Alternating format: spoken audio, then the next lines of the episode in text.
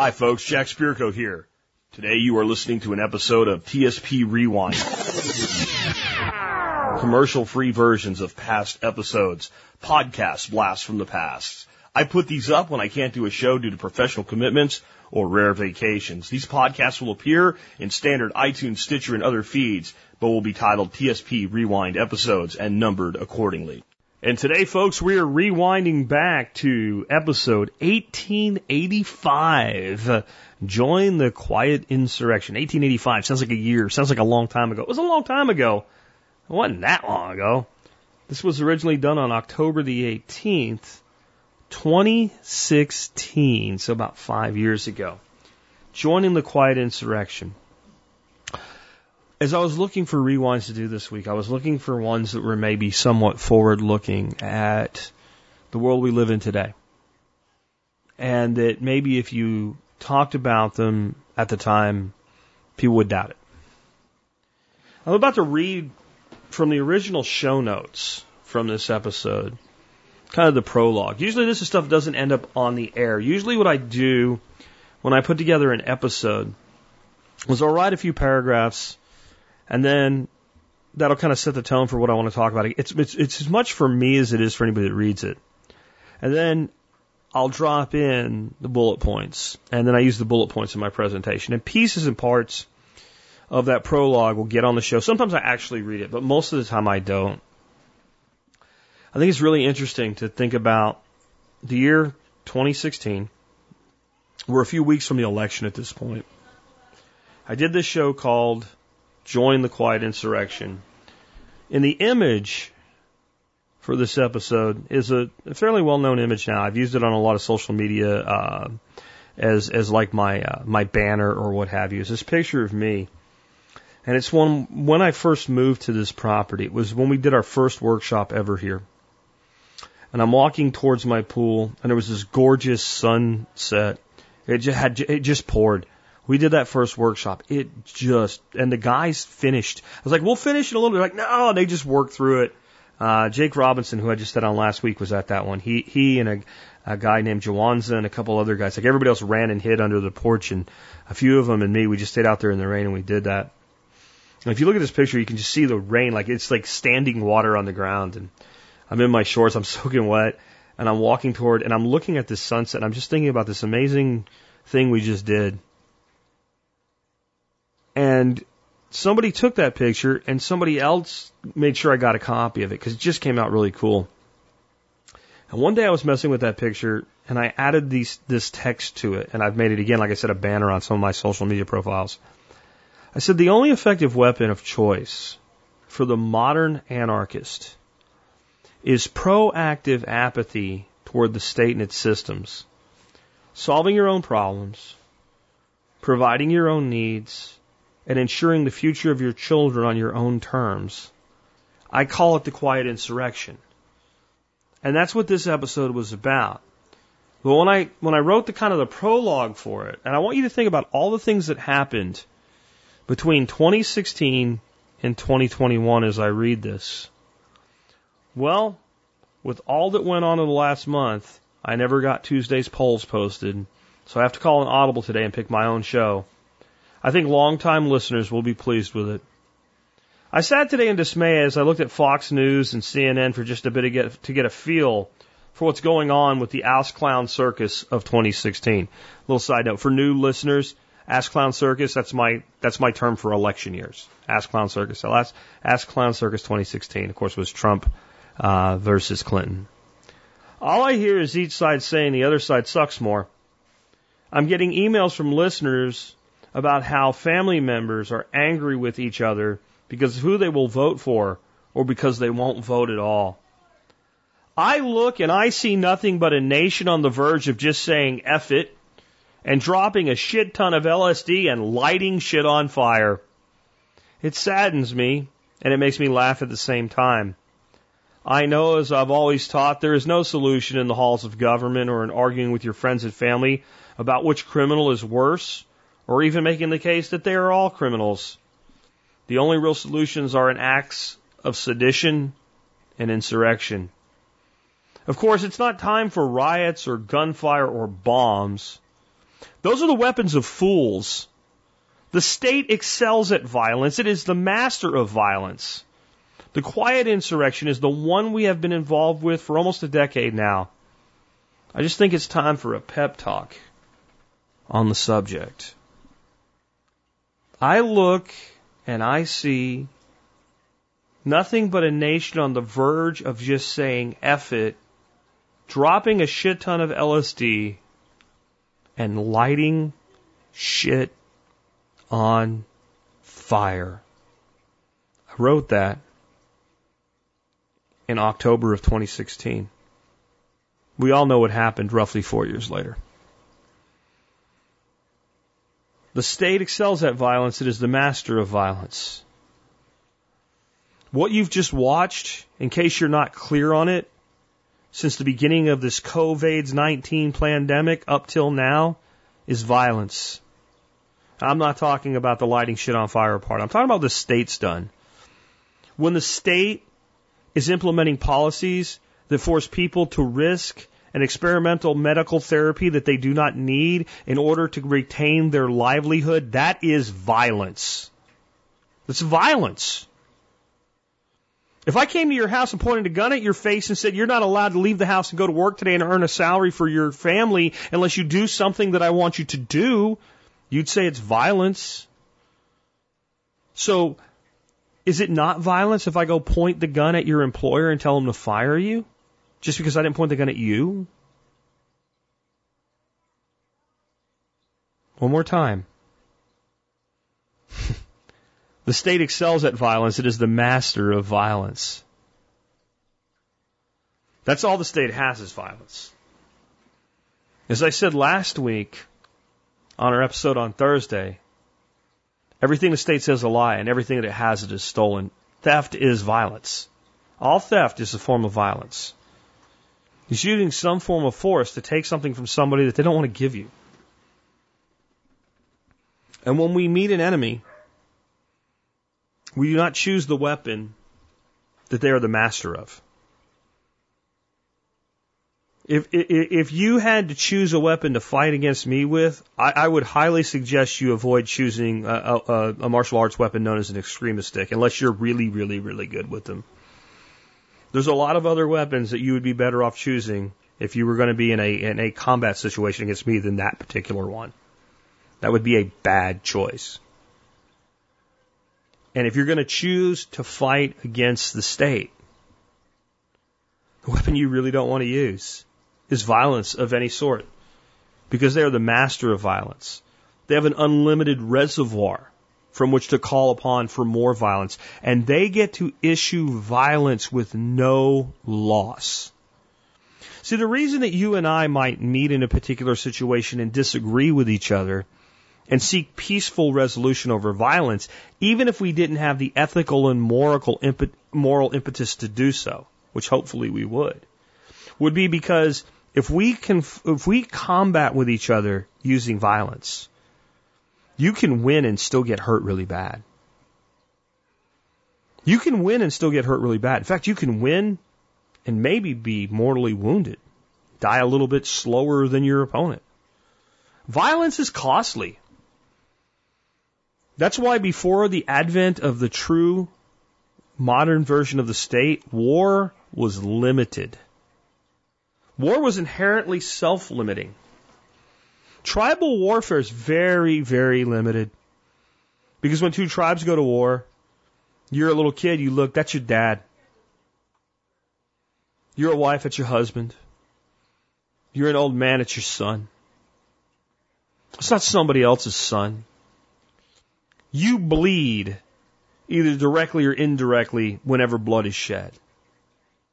But the state is so massive that the governor or the mayor or the president or the commissioner or even the sheriff that sends out men and women to do their bidding suffers nothing.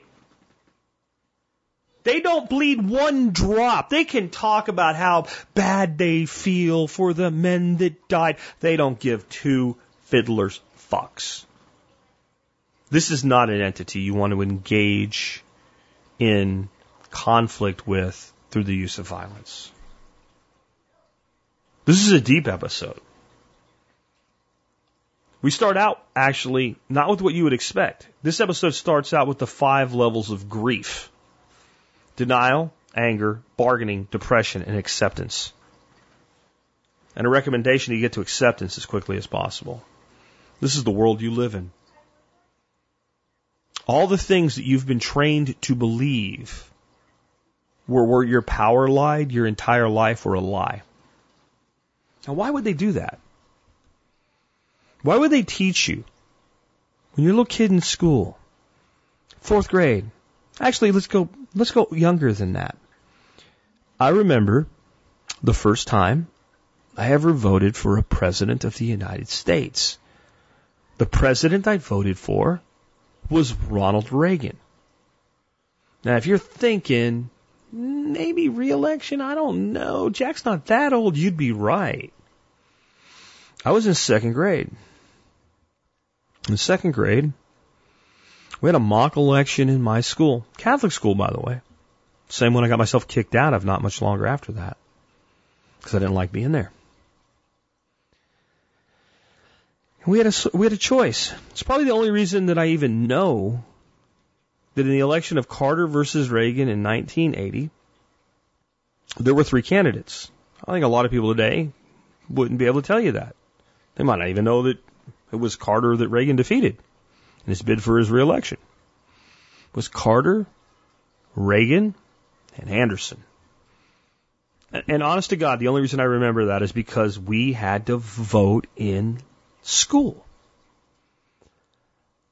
And the country thought Carter was a moron, especially in Florida where I was at the time. My dad thought Carter was an idiot. No one seemed to say anything about this Anderson cat. So I voted for Reagan. I voted for Reagan with no idea of what I was doing at the time.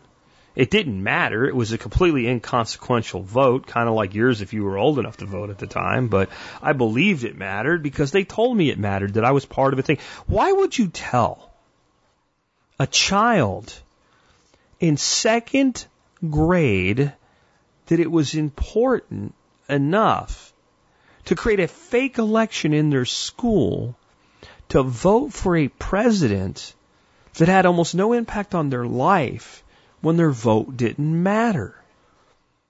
Why would you do that? There's only one reason you would do that. To condition them to believe that that action was necessary to be a good citizen. Do you know what you call it when you condition an organism, any organism, so that it must behave in a certain way? Training. Not teaching. Training. I can teach a dog. I can also train a dog. I can teach a person. I can also train a person. But I can't teach a grapevine or a slime mold. But I can train a grapevine or a slime mold. That's why they do that to you. They train you to believe that your power lies in the areas where you are the weakest, so that you will expend your energy and your life force there, versus teaching you so that you can understand where your true power lies. Your power lies in the only effective weapon of choice for the modern anarchist: proactive apathy toward the state and its systems. To turn away from all the things that you have little to no influence on and put all your energy into solving your own problems, providing your own needs, and ensuring the future of your children on your own terms. That's what this episode's about.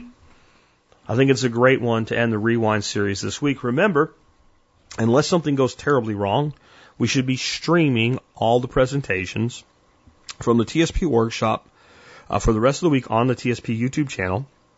They should begin around 10 a.m.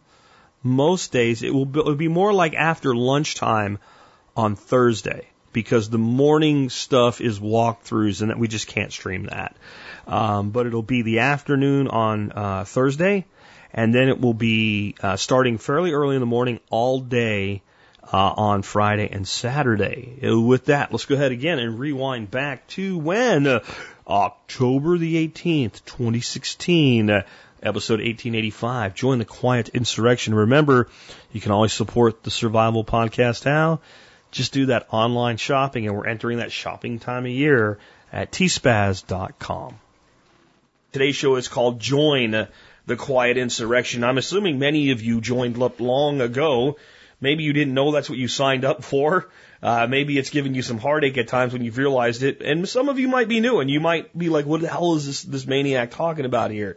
What I actually want to start out with today is I want you to realize something. I think this is very important. If you have friends or family that you're arguing with about this coming election, just stop. Just refuse. Don't discuss it with them. Don't bother. It's not going to impact anything. It will only damage your relationships. And everything I'm doing today is because I see this kind of buildup occurring, and I know like the next 3 weeks are just going to get stupid. They really are. They're going to get preposterously stupid. And even if you feel it's very important that one side or the other win, just let go with talking to friends and family about it, because if you convinced every friend and every family member that you know to vote your way, you're not going to change the election. So why damage the relationship? And for many of you, you're like, I'm so over that, right? And your position is, it's all pointless, don't worry about it. But you too argue with your friends and family over it. If you got them to see things your way, they might have a better life. In fact, they probably would. But it's not going to change anything as far as the way that whole criminal enterprise works. So this is not the time for the discussion. And what I kind of wanted to start out with reviewing things for you so you can either identify it in yourself or identify it in others that you're dealing with so that you don't feel so compelled to try to drag people along. Is the 5 stages of grief. Because this is the thing that when somebody's told you have cancer or something and you're going to die and there's no hope, this is the same process they go through. And it's what happens with dying as a believer in politics. Like your belief in politics dies. And I think most Americans understand the terminal nature of politics at this point. The political solutions have run their course, they're done, they're dead, there's nothing left to be had from them. And even if you believe there can be, in this current situation, it's going to have to basically have its own death and rebirth. And while it's dying, there's nothing we can do except watch the patient die. And those 5 stages are denial, anger, bargaining, depression, acceptance. And my hope for people in this audience is to get your ass all the way to acceptance as quickly as possible, because things get so much better then. But let's start out with denial. Denial is what many of your friends and family are in right now. They're sitting there looking at probably the 2 worst choices for president the country's ever had, and that's saying something. Based on some of the people that have done the job recently, that's saying something.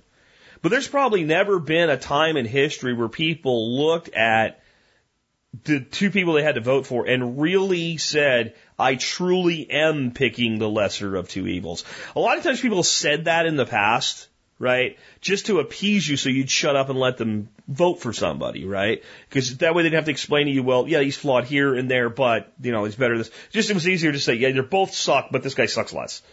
But at this point, I think a lot of people really feel that way. I mean, it's just unbelievable that this was the best we could do. And I felt that way last time. Like, Barack Obama and Mitt Romney, these are the 2 best people we can find to lead our country.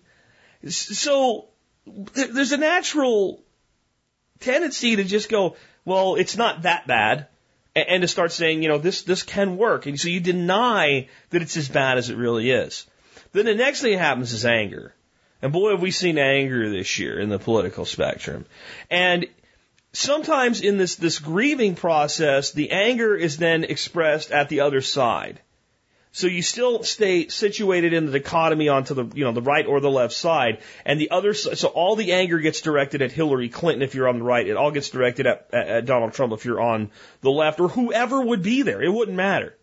But there's anger, and then finally, as the person begins to progress through this, they start to realize the truth, and the truth is horrifying. It doesn't really matter Both of these people are going to continue the system that we have. In fact, the way that our system is set up, even if we put somebody in there that was completely genuine, the system's still not going to change. The president's not going to change the system. Now, this is scary, because when a person looks at that, they start saying, well, shit, what can I do? So they go into a bargaining phase. Well, maybe this time. Maybe if we could just change this. Maybe if we can focus on this one thing. Maybe if we can get enough people to vote for Gary Johnson, even though he sucks and he won't win, we could get a legitimate third party. Maybe we could create a split where we don't have it. Maybe it's just, right? It's the same thing as the guy that has no chance of surviving his disease saying, God, if you let me live, I'll be a good person.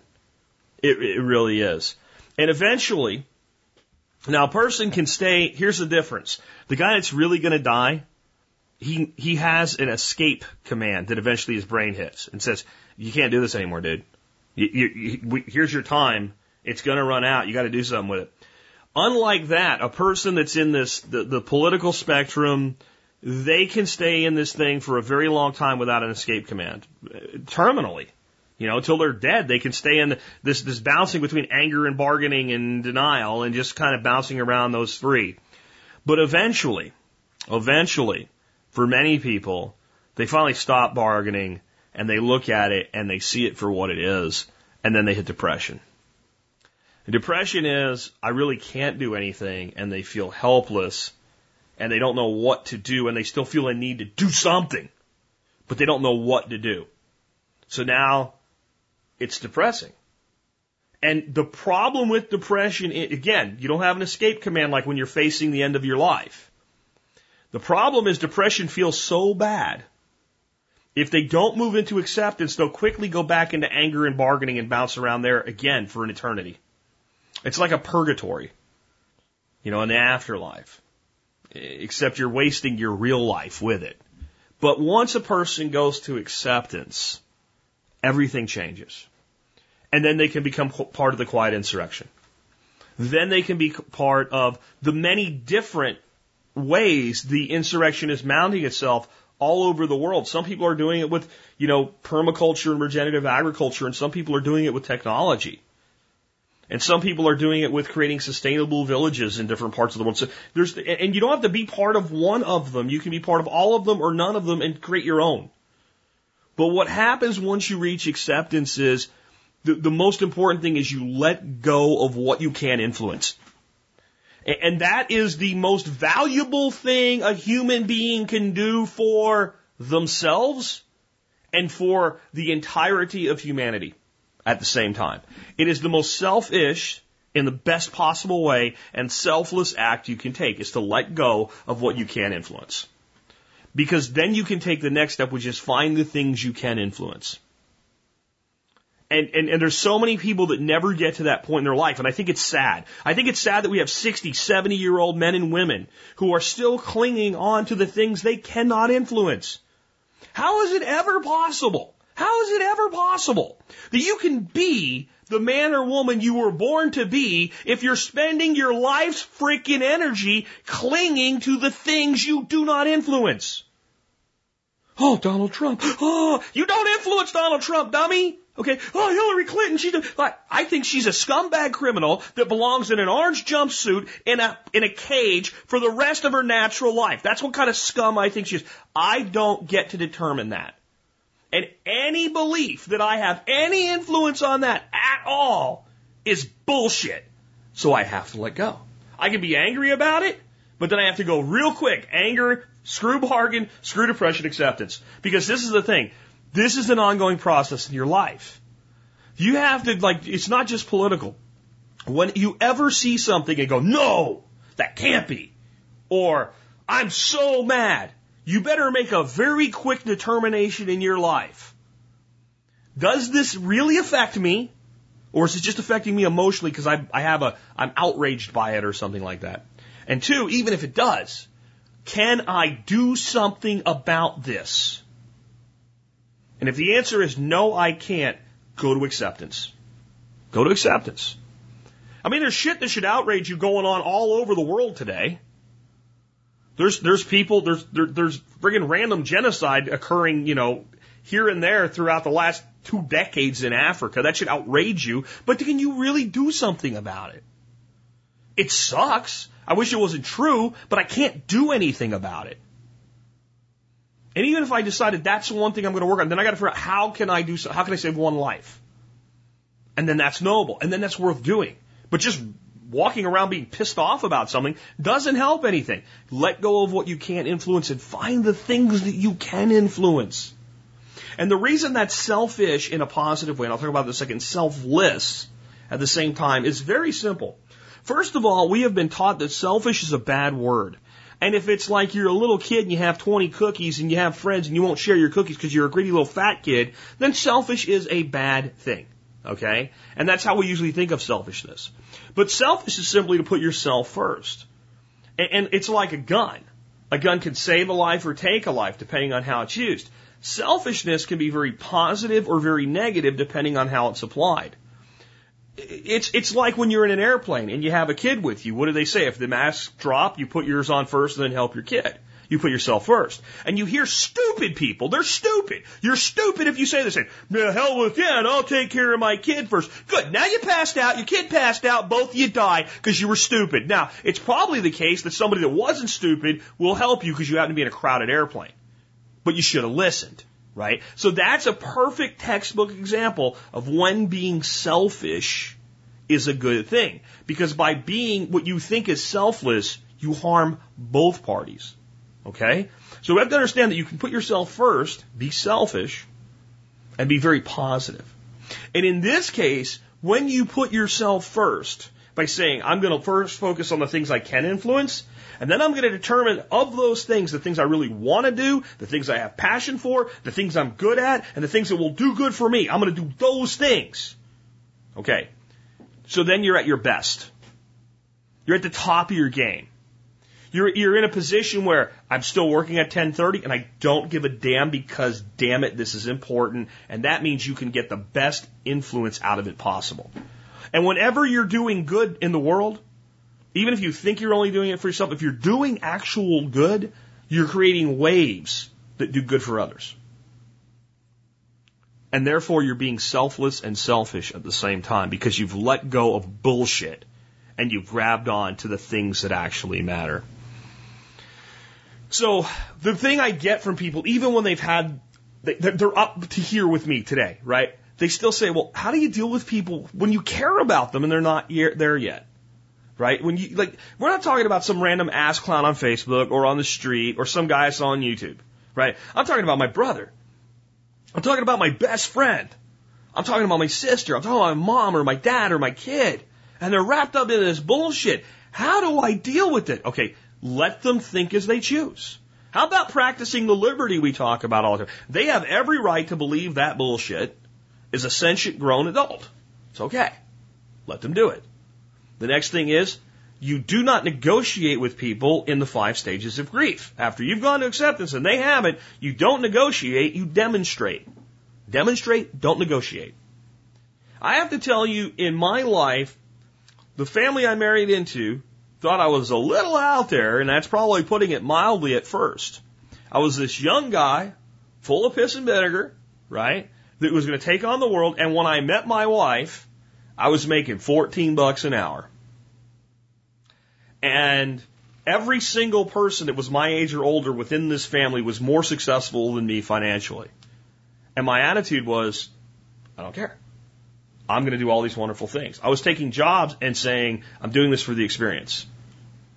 And over the years, because of that, I'm the one that when there's a problem, both the younger and the older groups of the family now come to me and say, Jack, what do you think? Now, let me tell you something. If I spent the last 20 years that I've been with Dorothy telling them all how wrong they are, no matter how well I've done, that would not happen. That would not happen. And I'm not saying this to brag. I'm saying this as I fumbled into this because I really didn't know what I was doing 20 years ago. I really did. I just believed and I was focused on what I could do. All right, that was all. I didn't care about anything except what I could actually influence. But I've learned over the years from that the very people that thought I was still crazy or whatever still might say, Uncle Jack's crazy, but he's smart. that they'll come to me and say, well, how do we plant this garden? Or I want to know what we should do to move our business forward. I have somebody asking me about that this weekend, coming to talk to me about that from the family. That's from demonstration.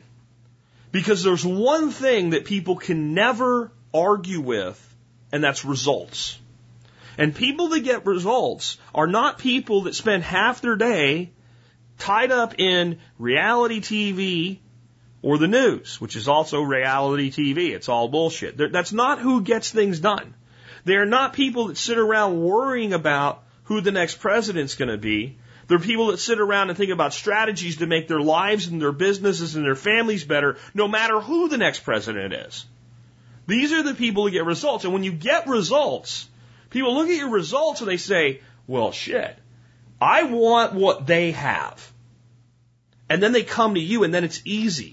And then you don't even have to have the conversation about the ass clown circus. You have the conversation about the things that they're good at, what they can do. And when you're in a session where you're counseling people and they start to draw away from it and start to talk about shit that doesn't matter, you say, well, that's not going to get your business to grow. That's not going to get your garden to grow. That's not going to get your kids a better education.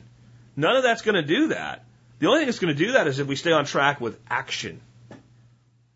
So demonstrate, don't negotiate. Because that's what we're doing. That's what people don't understand. When you sit there and you engage in a conversation with somebody, whether it's vote for my guy or don't vote at all, you're negotiating. And it's very difficult to negotiate if neither side knows that's what they're doing. What you think you're doing is debating and arguing. Okay? But you're not debating and arguing. You're negotiating. You're trying to get them to come a little your way, and they're trying to get you to come a little their way. And unlike a good negotiation, there's no room for that. There's no room for that because you're in an A and B dichotomy. Even when you're the person that says, just, I'm opted out of it all, and they're trying to drag you back in, they stop even trying to drag you back in to the left or the right. They just want to drag you back in first. So when you're in a good negotiation, negotiations that have the potential for both sides to win, and those are the only good negotiations when both sides can get something. That's like, I have a company that provides service X, and you have a company that needs service X, and we're negotiating that contract. And you think my price is high, and I say, well, that's what my price is, but here's the services that price includes that my competitors are not including. And then we can determine, do you really find the value in those services, or would you like me to remove them? I can remove them, and I can actually be lower than my competitor. And either way, we both win. Once we fully understand each other, you can say, I didn't realize that all those additional things came with that. I'm okay with that price. Now, I still think it's a little high, but I understand your premium. Can we work on it a little bit? And I say, let me sharpen my pencil, right? Even though no one uses one anymore.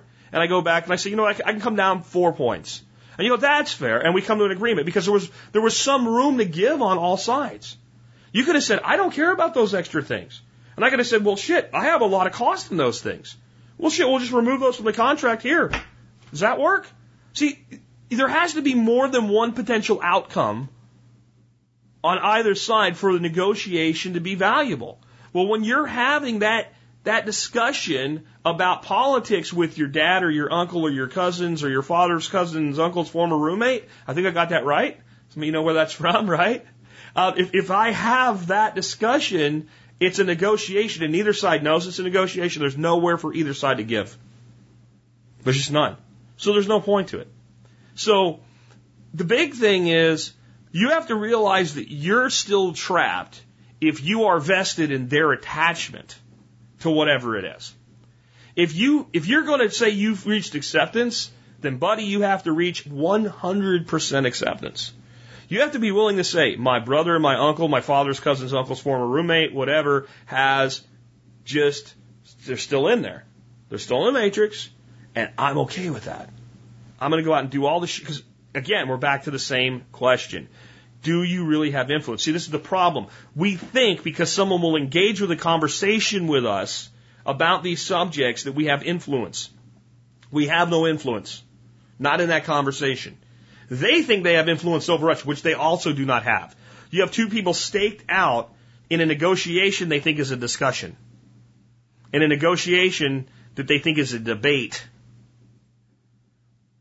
And because of that, there can be no movement. And therefore, if you attach yourself to that person in that negotiation that has no movement, you've tied an anchor to your ass, and you've chained your anchor to their leg, and you're trying to pull them out, and their anchor's bigger than yours because they have more emotional baggage. You'll never move them, and that means you can't move. So you have to let go. Realize you're trapped if you're vested in their attachment. You can't change it any more than you can change the price of tea in China. So let it go. So how do we fight this insurrection as insurrectionists? First thing we do is we avoid the state solutions whenever we can. If we have a problem with someone, we do everything we can to rectify that problem outside of the state solutions. If your neighbor's fence is leaning over and looks bad, you talk to your neighbor, you don't call the police or code enforcement or something like that. We avoid the state solutions everywhere and anywhere we can. We should be trading value for value outside the system wherever we can. We should be building local economies wherever we can that do business either in cash or barter goods to goods or Bitcoin or anything that doesn't involve the federal government, the state government, the local government, the county government being involved. And we shouldn't be worried about, well, is that legal or not? I don't care, honestly, in some ways. Now, things that are going to risk you going to jail or something, then you got to be smart. Or then you got to say, no, that's not worth the risk. But things that are going to result in a fine or something like that, do a risk rewards analysis. You know, think about it. There's a fundamental reality. We have been brainwashed to believe if something's illegal that it's bad. If it's illegal, it's immoral. Or that if it's legal, it must also be moral. There's plenty of legal shit that's highly immoral and plenty of stuff that's illegal that is completely moral ways for people to deal with each other. And we need to not be afraid. Now, we need to not be stupid, right? There's people that are stupid about this and basically do a march to Washington with a loaded gun, right? Adam Kokesh, who I actually like. But standing, I guess he gave up on his march, but standing in D.C. and loading a shotgun just to prove he could do it and then facing felony charges, that's stupid. That's stupid. So when I say, you know, have limited respect for the laws that impact things that are inherently moral, do it with a sense of intelligence as well. But don't be afraid to be a rebel. And one of the best ways you can be a rebel, I know sometimes people get tired of hearing this, but grow your own food even just a little. Growing your own food may be the greatest act of sedition a human being can take. Because it says, I don't need you to provide the one thing I'm going to need every day. I can do it for myself. Or at least I can do some of it for myself. And if you can't grow your own, find people that you can do business with directly. Do business with them. Because that's just as good. No man's an island. You know, self-sufficiency and self-reliance are not about being 100% and 100 years, because we measure those in percentages in time. If we're self-reliant in energy, we can measure that in time. In other words, if I can provide enough energy in my home to go 2 weeks, I'm self-reliant for 2 weeks for energy. Self-sufficiency we measure in percentages. If I can produce half my power indefinitely, then I'm 50% self-sufficient, and then it doubles my self-reliance to longer periods of time. But no one ever gets to 100% in all aspects in their lives. We are community creatures. It is good that we work together, that we exchange value for value. So it's okay that maybe you're not the one that grows the food, but what can you do and how can you build your local economy? I saw a thing on Nextdoor, which is like mini Facebook. It's like Facebook for just your neighborhood and surrounding neighborhoods the other day, and it really inspired me. And it was a simple thing. It was a lady, and she had a picture of a wonderfully done powder-coated like Yeti cup, those cups everybody's buying now, and it had like a sports team emblem on it. And she said she's doing them powder-coated, and here's all the colors you could get for $20, and then for a certain amount you could get your initials or a sports team or whatever, and it looked like she was doing great work. And I said, I love seeing, this is my comment, I said, I love seeing side hustles like this. And I mean hustle in the best way. Like hustling on a ball field. You know, not like scamming somebody. Hustling, like when you say like a football player, he's hustling like that. That side hustle. And think about this. We all know where they're great cups. I have one. My wife has one. Yeah, they're awesome. But we all know where they're made. They ain't made in America, and they sure as hell ain't made, for me anyway, in Azle, Texas, right? Or wherever you live, Sheboyganville or whatever. That's not where they're made.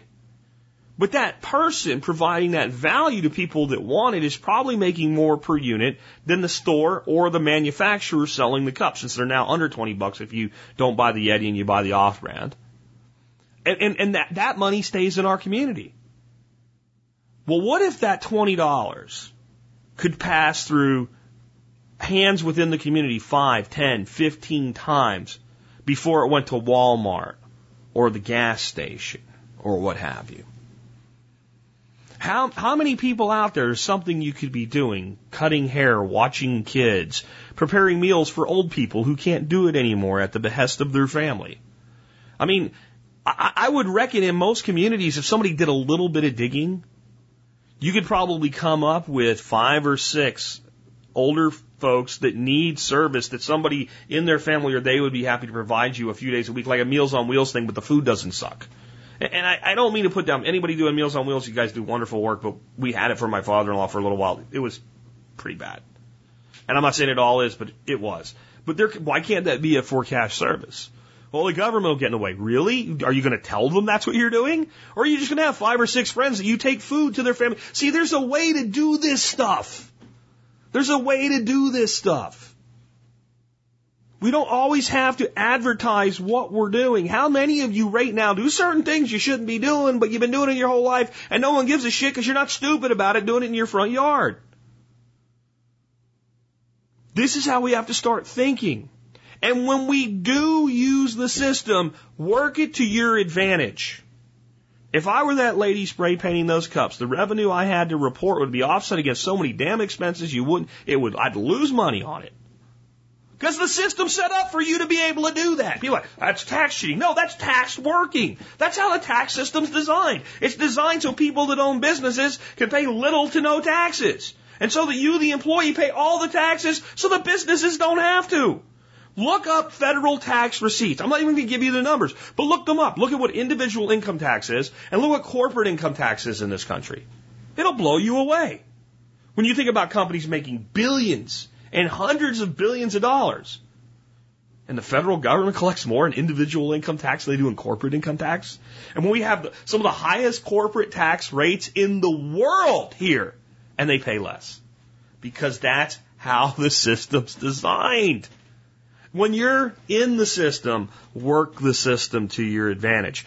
The beauty is the people that get the most out of working the system work in and out of the system at the same time. Teach your children critical thinking. This may be the most seditious act that a citizen of the United States of America or any advanced nation can take in today's world, is teaching your children to think critically. Because when you're dead, it's still going, and they're teaching their kids and so on and so forth. And it's impossible to remove the ability to critically think once it's obtained. It's impossible. Unless the person has some kind of, traumatic brain injury or something like that. Once you understand the process of breaking things down and taking them apart, no one can spoon feed you bullshit and expect you to believe it anymore. Your natural reaction when they say X, Y, and Z happened is to go, how do we know that? How do we know that? Oh, okay, we do know how it happened. Okay, so go on next. Well, that means that we should A, B, and C. Well, how do we get to that? Well, this way. Well, wait a minute. There's flaws with that. A lot of fallacies in there that you just spouted. And you end up with the need for a person to be able to provide themselves with sufficient evidence to draw a conclusion before they draw that conclusion. Now, if you think about the way our modern education system is designed, if you think about everything that kids are told today that they're just supposed to believe, and many of them just do, there is no more rebellious action than that. And I'm all for homeschooling, but if you can't, you can still teach your children critical thinking. When they come to a conclusion, ask them to define the parameters and how they came to that conclusion. And don't short sell a kid and think they're too stupid to figure it out. They're smarter than you believe. The human being in of itself is a genius. Every person is a genius.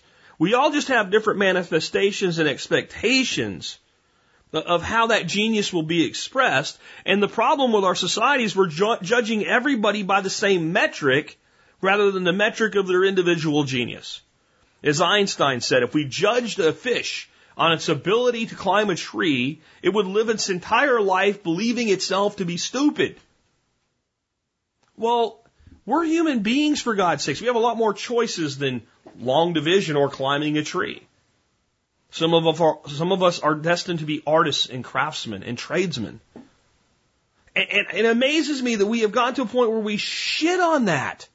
Tradesman, that sounds horrible. As though you don't walk, as the person that went to Harvard and gets lots of money doesn't go and gawk at 100 different patterns of cabinetry to select the one that's just perfect for his kitchen.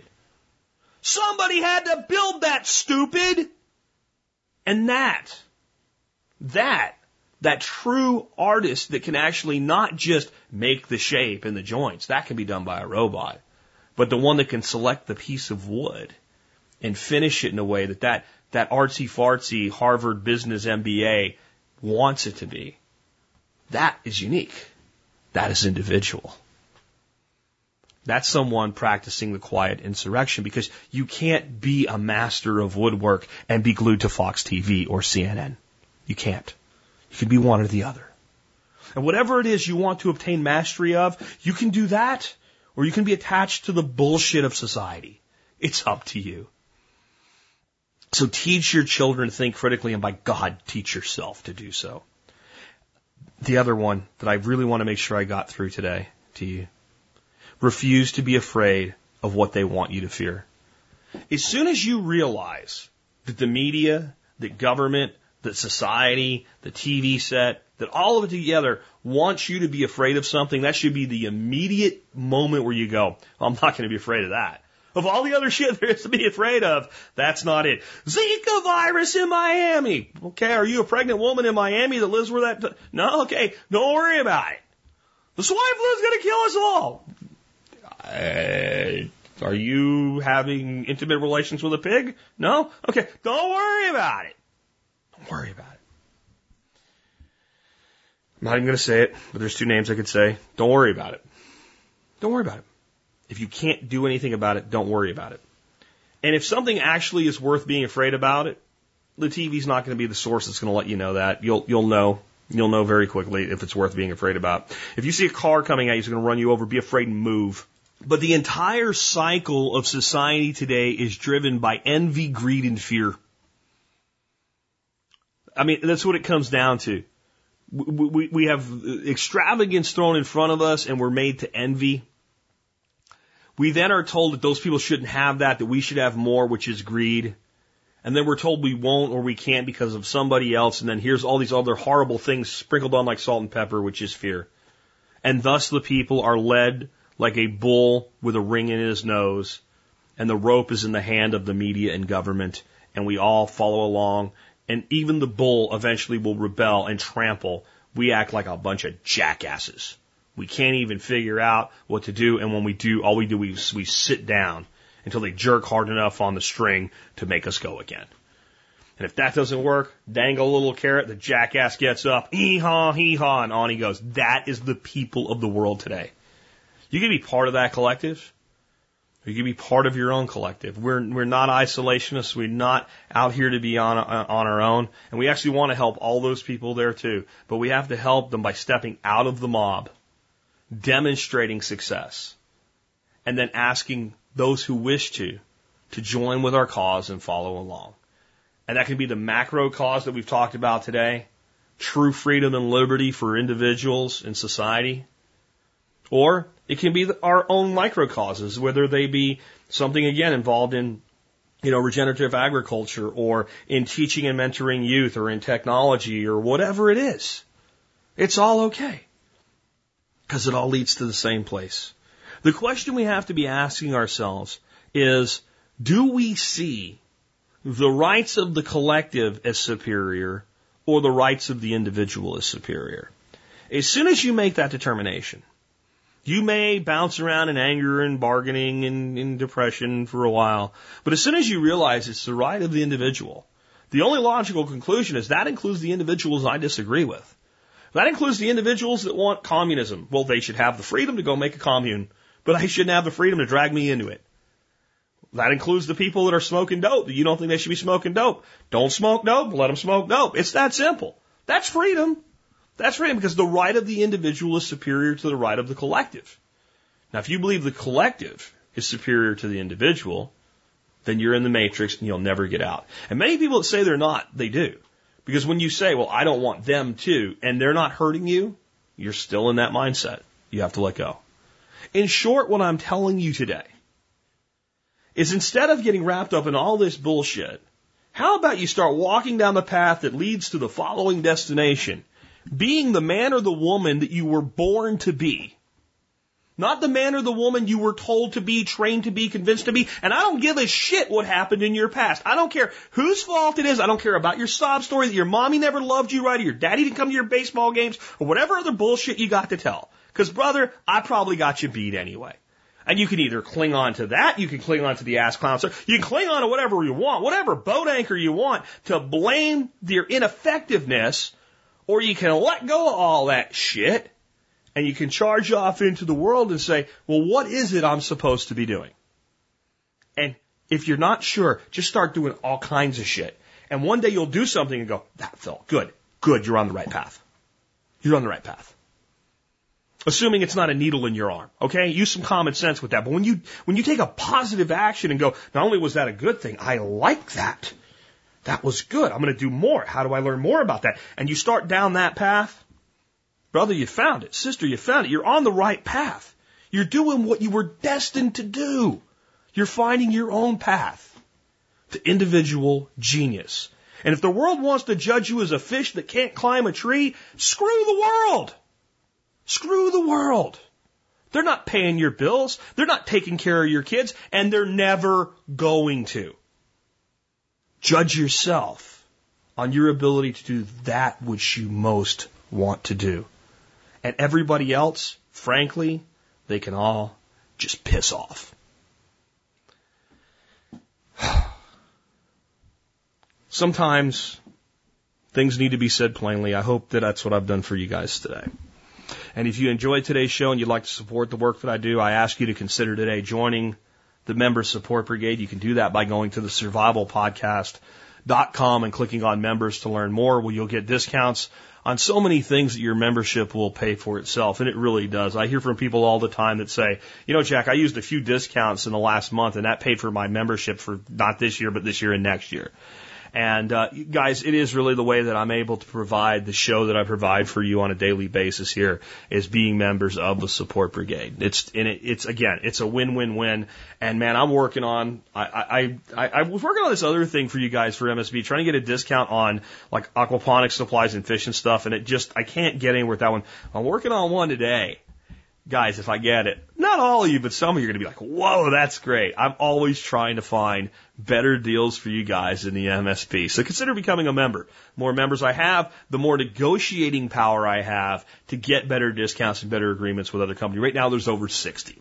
The other way you can support us, and this is the painless way, when you are going to go and shop on Amazon, don't go to Amazon.com. Just go to tspaz.com. Then you can click a link and go to Amazon.com. Then do your shopping like normal, and whatever you buy, we get credit for, and you can support our show. Really appreciate it when you guys do that. And I have an Amazon item that I review every day. Today's item of the day is the Mr. Heater Portable Big Buddy Propane Heater. Winter is coming. It's going to start getting colder and colder. I have one of these, and it saved our ass in the great ice storm of 2011. We went 7 days without power at our house in a mountaintop in Arkansas. It was in the 20s during most of those days, and it was in the low teens to even below 10 degrees at night. And we had one of these and plenty of propane and a fireplace and a generator. And when the neighbors came by to check on us like 3 days into it, we had the Christmas tree blinking and the football game on and the steaming turkey and gravy on the table for, you know, day after Christmas dinner. And this was part of it. And my fireplace would not have heated the house sufficiently alone. This little guy took care of us. And I have a write-up today not only on the heater, but the large tank adapter so you can run a 20-pound propane tank with it. It'll also have a link to an item that you can get where you can refill the small 1-pound cans, because those are useful, and a lot of other information about it. So remember, always shop at T-Spaz, and to see the current item of the day, when you get to T-Spaz, you can click a link and it'll take you to all the reviews, and the newest one will be at the top. And thank you for supporting our show through MSB or through tspaz.com. Next up, let's go to the song of the day today. I'm going to keep today's show short, so I'm not going to talk a lot about the song. I am going to say this, though. I got pretty fired up today, and I'm asking you guys to believe me. And I also told you something I said to demonstrate, not negotiate, when dealing with people. And that if you demonstrate, then people will take steps in the right direction for themselves. And they may take steps towards where you've gone, but then find their own path that diverges wildly, but still they're moving forward in progress. And whenever you do that, you're going to piss people off. You're going to piss people off. And over the years, I've managed to piss some people off, and I've managed to make some mistakes, all of which I've always stood up and said, hey, I'm sorry I did this or I did this wrong. I've had some real successes. I've had some sort of successes, and I've had some failures. And along the way, as I've pissed people off, I've always had people say, this is the end of TSP. I took one vendor on MSB one time that somebody didn't like. And I go, TSP's just going to go downhill from here. You're going to find that in your life too. You're going to find that in your life too. When you make a decision, I'm not going to college, or I'm going to redirect my learning, or I'm going to start a business. Oh, your life's going to go all down here, from here. Just give the same answer I've always given to everybody that's ever said that to me. You do the same thing. The answer is right here in this song.